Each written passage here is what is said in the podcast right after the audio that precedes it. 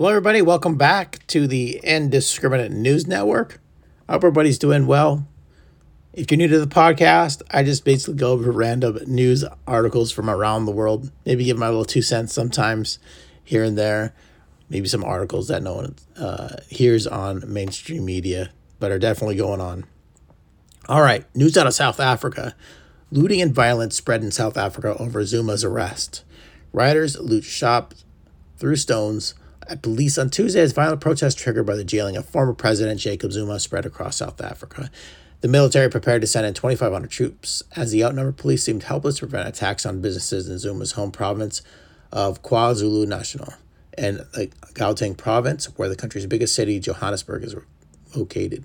So at least 30 people have been killed in arrest, on days in arrest. Last week, when Zuma handed himself over to authorities, nearly 500 people have been arrested, while shops, petrol stations, government buildings have been forced to close. Zuma 79 was sentenced last month for defying a constitutional court order to give evidence at an inquiry investigating high level corruption in his nine years in office. The violence worsens as Zuma challenges 15 month jail term in South Africa's top court on Monday. For the confirmed dead were in Gauteng, where a national intelligence body, uh, national intelligence body, said that 26 and KwaZulu Natal nation's province premier said the unrest broke out. South Africa's economy struggles to emerge from the damage wrought by Africa's worst COVID 19 epidemic, forcing it repeatedly impose restrictions on businesses that have hurt an already fragile recovery. Meanwhile, the National Prosecuting Authority said on Monday that those found guilty of looting would be punished. All right. This is a quick one. Uh, Newsom can't list himself as a Democrat on California's recall recall ballot. Judge rules. California Governor Gavin will only be able to identify himself as a Democrat on the ballot on September's recall election. Uh, okay. All right. Uh, Joe Biden sets regulation and antitrust back 100 years. This is an opinion from uh, AEI.org. Much of the mainstream media seemed to gush over President Joe Biden's executive order ramping up regulation of American businesses. Uh, headlines tackles corporate abuses, boosts competitive across the board, uh, crack down on anti competitive economic practices, and launch an assault on monopolies. Washington Post headline that was most candid, calling his battle over who holds power in the U.S. economy. Uh, consumers won't. Despite his claims of victory, Biden policy won't increase competition or innovation. It won't protect consumers or workers. Instead, they will tilt the economy towards larger business and heavy uh, via heavy government control.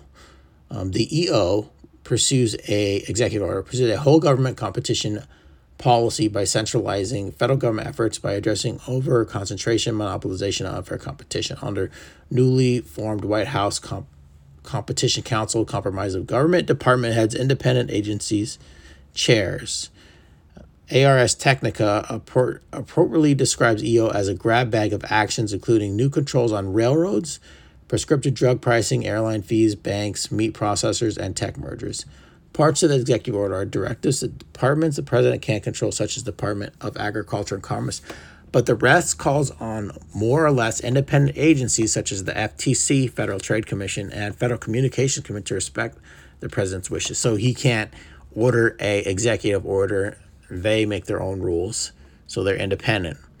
How would the EO's policy affect broadband? For broadband, the executive order seeks to reinstate Obama era net neutrality regulations for internet service providers, prohibit unjust or unreasonable early termination fees for broadband, control how broadband providers offer service information to consumers, and require broadband providers to report prices to FCC. So, on that, I know somebody who tried to cancel their business, uh, telephone and internet. They had for seven years, and Comcast was a Comcast or Verizon? Sorry, they want to charge it eight hundred dollars to cancel it. Uh, stuff like that. It is disappointing to see the potential return of net neutrality, a failed idea whose economic theories are shaky at best, whose efforts, according to empirical research, harm just about everyone except the big some big tech firms and the cottage industry of net neutrality advocates. But the neutrality's inclusion in the EU isn't surprising since the term's originator, law professor Tim Wu, is now at the White House economic advisor. All right, moving on. MIT Technology Reviews. Welcome to TikTok's endless cycle of censorship and mistakes. Ziggy Tyler is part of TikTok's creator marketplace and a private platform where brands can connect with App Store creators. Last week, he noticed something pretty disturbing about how the creator bios were being automatically moderated. When he tried to enter certain phrases in bio, some of them Black Lives Matter, supporting Black people, supporting Black voices, and Black success were flagged in inappropriate content because white versions of the same phrases were acceptable. If going in the going in the creator marketplace and putting supporting white whatever, hit accept OK in a follow up video to show the phrases I am. Duh, interesting. All right, whatever. Okay, moving on. Uh, TikTok's having problems with their censorship. Is that's what that's about? Is think of something very similar to how the NBA was was struggling with uh, their censorship of a lot of like pro democracy things um, regarding to Hong Kong and such like that.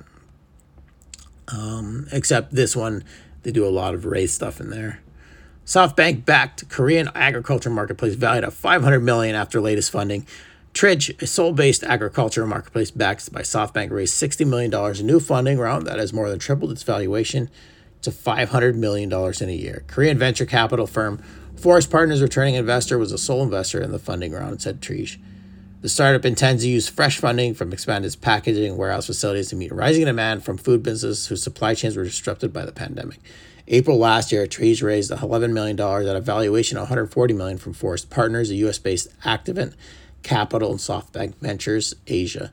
The early stage venture arm of Japanese billionaire Masayoshi Son tech conglomerate in 2019, Tridge raised 5.5 million from SoftBank.